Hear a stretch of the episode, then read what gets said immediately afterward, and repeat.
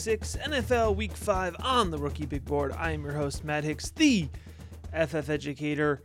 On this episode, we're going to start by talking Dynasty Rankings Update. The Dynasty Big Board got a big update reacting from the first four weeks of the NFL season. Segment number two, we're going to dip into spooky season. We're going to talk about some October rookie treats that I expect to come our way. And we're going to finish it up with a Devy Week 6 college football slate preview. Let's get into it.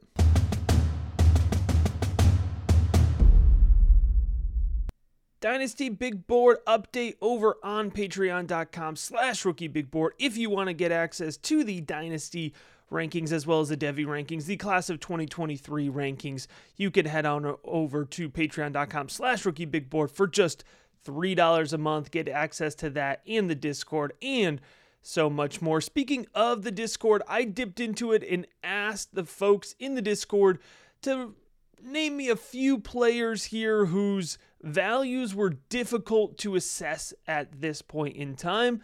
So I've identified five players that I wanted to chat about that were suggested by the Discord, and we're going to go ahead here and start with J.K. Dobbins, running back from the Baltimore Ravens. J.K. Dobbins, we have been patiently waiting for his return, patiently waiting for his healthy return, and he looked solid in his return 13 attempts, 41 rushing yards, one touchdown, caught all four of his targets for 22 yards and a touchdown. It was well worth the wait. J.K. Dobbins right now is sitting as running back 13 in my dynasty rankings. He's got a big board rating of 8.19, which is just behind Zeke and just ahead of Kamara. Kamara, a real faller in the dynasty big board update. Following the Javonte Williams injury, which I will get into, J.K. Dobbins is going to be sitting there in running back one territory. I've been pretty high relatively on J.K. Dobbins. I have a rebuild orphan that I took over, and I fielded a lot of offers for him this offseason. And the price that I put on him was two first round picks. I wasn't able to get it. The highest I got, the closest I got was a first and a second in 2022 picks. I've held out. I'm still going to look for two 2023 picks, but I'm willing to take a first and a second in 2023 picks. I think that is the right spot for J.K. Dobbins, but I do expect his workload is only going to increase. And as the game script better fits Baltimore, J.K. Dobbins should just see more and more action. But hey, two touchdowns a game certainly wouldn't be a bad trend to hold on to for as long as we can. Next up here, we'll move to the wide receiver position. Folks in the Discord were a little concerned about DJ Moore, and for good reason. DJ Moore has always been a really difficult player to evaluate, and the talent is certainly there. It's never been a question of talent, it's always been a question of touchdowns, but now it's just a question of overall offense. It seems like he's going to get a new quarterback every year, and none of these guys are really going to be able to feed him the ball in the way that he needs to be fed in Carolina.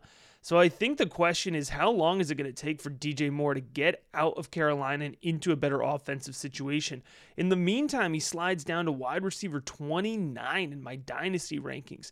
Even though I've always been low on DJ Moore, he's always been in the low teens, but there's just so many other players that I'd like to have above him. You know, I'll take Rashod Bateman above him, sitting there as wide receiver 27. I'll take Terry McLaurin, wide receiver 26, above him. DJ Moore, I have just above Jahan Dotson at wide receiver 30. Y'all know I'm high on Jahan Dotson. He's found the end zone a lot early season, just ahead of Tyler Boyd, just ahead of Treylon Burks, just ahead of Michael Gallup. That's the range that DJ Moore finds himself in, where he used to be in the range of guys like Keenan Allen and Mike Evans and guys who I have still in the mid to late teens in the Dynasty Big Board. So it's difficult for DJ Moore. I think it's a situation where if you can get a first round pick back for him, I think that's a fine pivot point. If you can't get anything more or at least a 2023 first round pick for DJ Moore, I think you've got to hold. You've got to hold on to him and hope that he pops and gets more into rhythm. Next up here, we're going to bounce all around. We're going to the quarterback position, three out of five here, guys, that we're talking about difficult dynasty values to dissect. It's going to be Justin Fields. This one's tough. This one is really tough for me. I still believe in the player. I still believe in the talent. And folks, that's how you can get yourself in trouble. It's just, it's true. It's how you could get yourself in trouble. It's sometimes how you hit big in fantasy football. But Justin Fields, right now, I have tied for quarterback 11. He actually has the same uh, rating, 8.26, as Trey Lance and Russell Wilson. So you could have him as 11, you could have him as 13 in any order. For me, it's really just a question of how does Chicago want to utilize him. What I'm choosing to tell myself, what I'm choosing to believe as somebody who has invested fairly heavily in Justin Fields, is that this offense is only going to get better as the coaching staff gets familiar with it, as they hopefully bring in more weapons next offseason. The question is, are they going to stick with Justin Fields? Are they going to truly invest in him? I think they have to. I think they have to at least give him one more good year. I think it's going to be kind of how we felt about Tua going into this year, where I stuck to my guns with Tua, and injuries aside, that's looking like a really strong take early season. So, could we have a similar feeling with Justin Fields next year where there's a lot of controversy, but ultimately Chicago sticks with him? Maybe they get him some more weapons that fit his skill set a little bit better, and maybe ultimately he starts to pop and hit because the talent is absolutely there with Justin Fields. So, this is a situation where again, I wouldn't really pivot off of him. I think you've got to ride it out. I think you've got to hold the value. If you get a 2023 mid first round pick and you want to pivot off of him, I don't blame you. I'm not sure I would do that, but I wouldn't blame anybody that would. Uh, the next one up here might be a little surprising. It's uh, Ja'Marr Chase. I think folks are rightfully frustrated about Ja'Marr Chase. He had a big week one, a Ja'Marr Chase esque week one, and then he's had rather pedestrian weeks two through four with fantasy football purposes. So we're looking at this. You know, we go back to last year, you have to understand that a lot of Ja'Marr Chase's production came in a few big games. Now, he certainly was more consistently producing, but it's not like Ja'Marr Chase has gotten blanked. He hasn't gotten zeroed, right? So I have not pivoted at all from Ja'Marr Chase. He's still wide receiver one in my dynasty rankings, just slightly above Justin Jefferson. So, and in that same tier, by the way, is Stefon Diggs right now. So those guys are the three at the top, but Ja'Marr Chase is uh, easily, I wouldn't say easily. Ja'Marr Chase is still my wide receiver one, and I'm feeling pretty confident with that. So no panic, no pivot. You would need more than two 2023 firsts to get Ja'Marr Chase from me.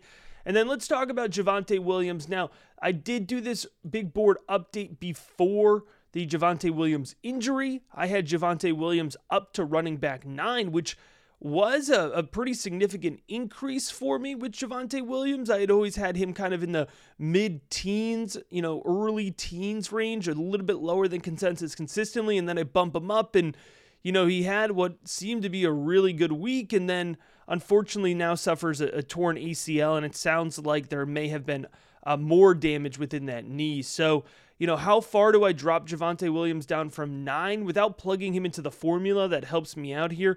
I have to think he's going to land somewhere in the range of running backs 18 to 20. And I almost feel bad putting him in that range because it lands him in the same range as Cam Akers, Travis Etienne, James Robinson. These guys that, you know, uh, have this combination of talent but also injury history, right? And and so I think we get we get stuck with these guys kind of in this mid range.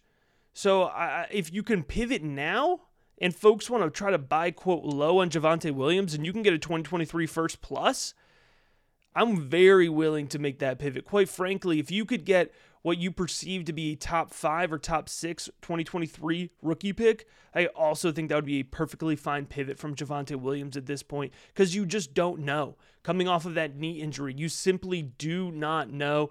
Uh, it's unfortunate to say because, like I said, even you know me as somebody who's been lower on him, I had finally gotten him up into that running back one territory, and he suffers just a horrible, unfortunate injury. So he's a difficult guy to place. But if I had to, or not if I had to, I, I am I am having to. So I'm gonna place him uh, in that running back 18 to 20 range. There you have it. Five difficult players. I hope you could hear the difficulty, the distress in my voice. Good suggestions from the Discord on these dynasty values stemming from the Dynasty Big Board Rankings update.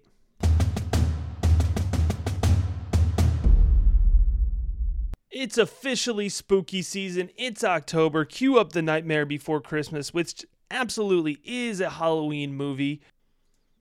Grab your pumpkin shaped Reese's peanut butter cups. Put your dog in a ridiculous Halloween costume. We're getting into it here. Four rookies who I'm hoping end up being treats, guys on the rise, guys that are going to perform in October. We're starting here with Rachaad White. Rachaad White is a hot topic this week coming off of the waiver wire.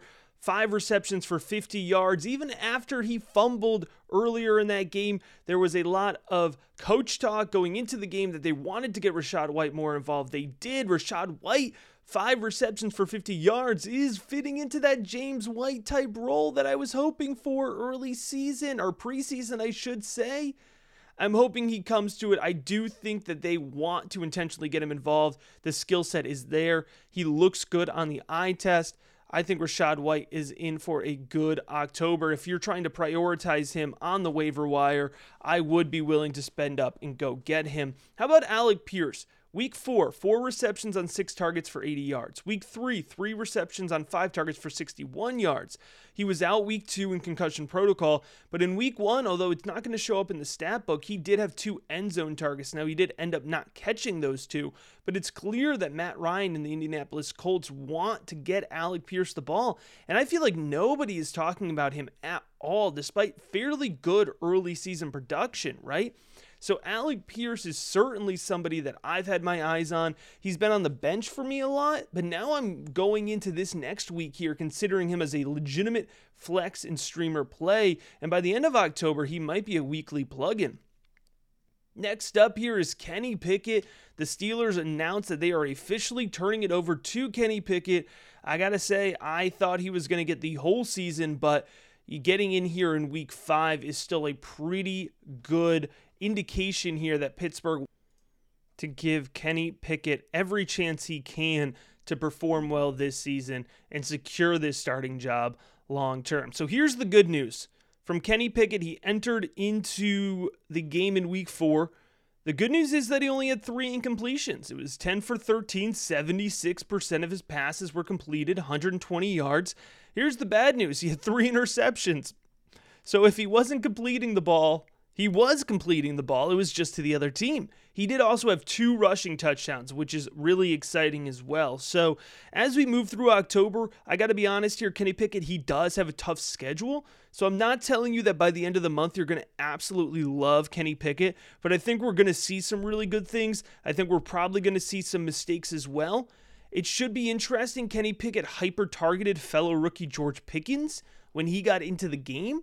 So, folks who are excited about George Pickens preseason, we may finally get that hype built back up. If you want to take advantage of a cooling period on his value and try to get in beforehand, we know chemistry is critical here, especially with rookie wide receivers. So, Kenny Pickett, George Pickens, both guys to watch in Pittsburgh. One more rookie treat for you, and this is Khalil Shakir. Khalil Shakir really popped in the preseason. He's somebody who Buffalo it seems wants to get really involved. And now Buffalo's wide receiving corps is starting to get a little shaken up with Isaiah McKenzie and Gabriel Davis being questionable off the field, on the field. So Khalil Shakir has proven in the preseason that they can, he can play anywhere around the field. So it should be really interesting to see if he gets more involved in October. I think we could see some big highlights from him this month, and it could really drive up his dynasty fantasy football value. There you have it four rookie treats now that we're in spooky season. Back at it here with the college football week six Devy slate preview. We're shaping up for another good one this week, folks. Noon slate TV game Tennessee versus LSU that is on ESPN. That is a 12 Eastern time, 11 Central Time. They will be playing in Baton Rouge, so it is an 11 o'clock local kickoff. LSU has Kayshon Boutte, who has been struggling. He really needs to find some momentum, really needs to find some rhythm and some production here as the season goes on. How about Malik Nabers, the underclassman 2024 eligible, but wide receiver Malik Nabers has looked the part of potentially the best wide receiver out there for LSU. Certainly somebody that I'll be paying close attention to. I guess technically we're watching Jayden Daniels, and then Noah Cain, the running back, as well, is certainly a player to keep your eye on as potentially a day three type prospect. On the Tennessee side, you're looking at Hendon Hooker, who continues to get more and more hype around his not only Heisman candidacy, but potential NFL draft day one candidacy. And Cedric Tillman, who also has the ability to go round one in the 2023 NFL draft. Big man, wide receiver, who may or may not be on the field. He had to miss the last Tennessee game before the bye week and it's looking like he's been limited in practice, so we may see him, we may not see him.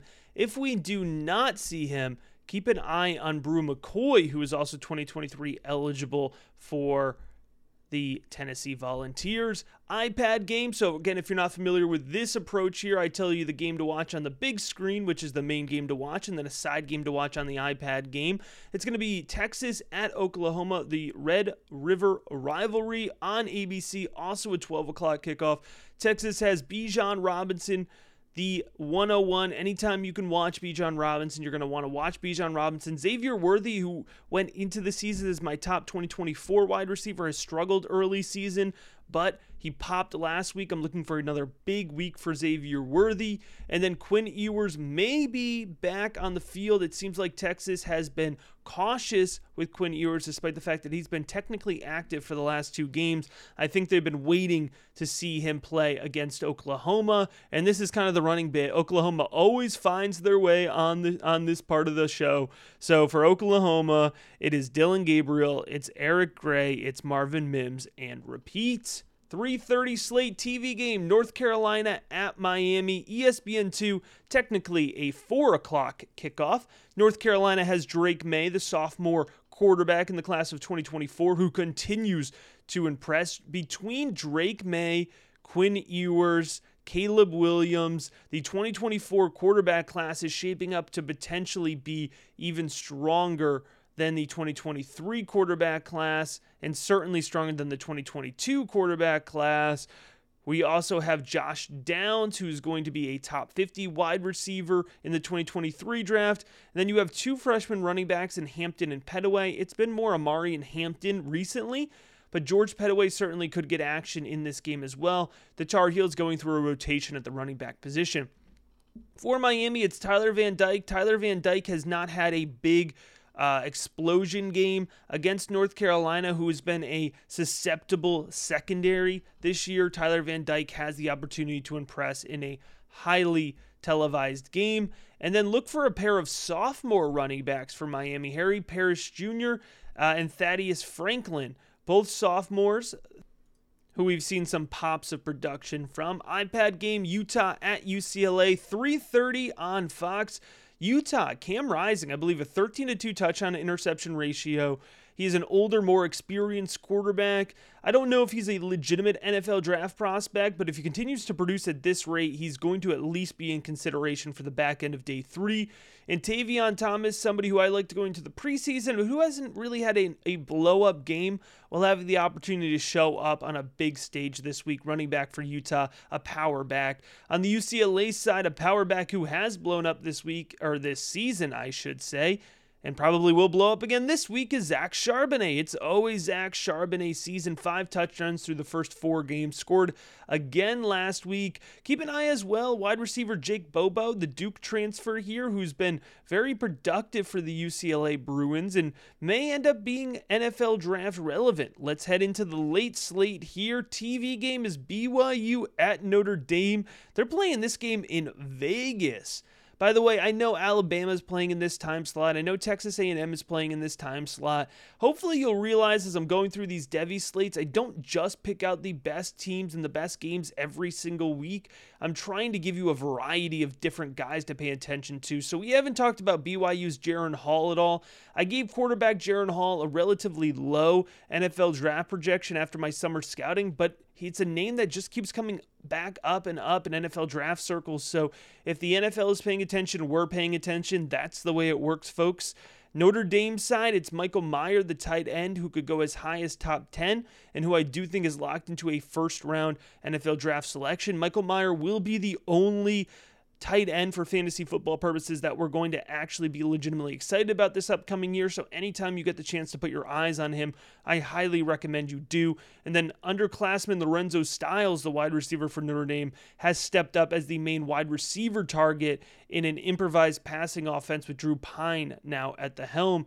The iPad game is Clemson at Boston College. This is the red bandana game, which is a really fantastic tradition for Boston College. It's ABC, it's a 7:30 game. Clemson, we're looking for the normal candidates here. DJU, Beaux Collins, the wide receiver, Will Shipley, the running back. But how about freshman wide receiver Antonio Williams? It's rare that Clemson gets a freshman wide receiver heavily involved, but he has been a top wide receiver target opposite of Beaux Collins in this offense. Plus, my man rocks the number zero, which I always think is tough. Boston College side, it's Zay Flowers. It's all Zay Flowers. Zay had a couple big plays again last week. I do anticipate him being locked into day two, if not a top 50 selection. I'm going to give a little bit of bonus here. I'm going to call it a second half iPad game because I do expect to be a little bored by the time we get to the second half of Clemson Boston College, and Clemson's probably up 24 already. How about Wazoo at USC? Washington State quarterback Cam Ward is somebody who I've mentioned in previous weeks. I want you to continue to pay attention to the dual threat quarterback. And then USC has just a bevy of talent. And usually, the first couple weeks we've had to wait till like 10 or 11 to watch USC. Now we can do it a little bit fresher eyes because they're playing at 7:30 on Fox. It's Caleb Williams, it's Jordan Addison, it's Travis Dye, how about Raleek Brown, the 2025 running back? Lots of talent here in the late slate. Lots of talent, lots of excitement overall in week six of college football. Folks, it's week six, it's week five. The season's going quick. Soak it in. Make sure to take advantage of spooky season. Get your rookie treats in here and support the show by going and checking out the Dynasty rankings, along with the Devy rankings, along with the rookie rankings, along with the Discord access, patreon.com slash rookie big board. As always, I appreciate you checking out this episode of the Rookie Big Board.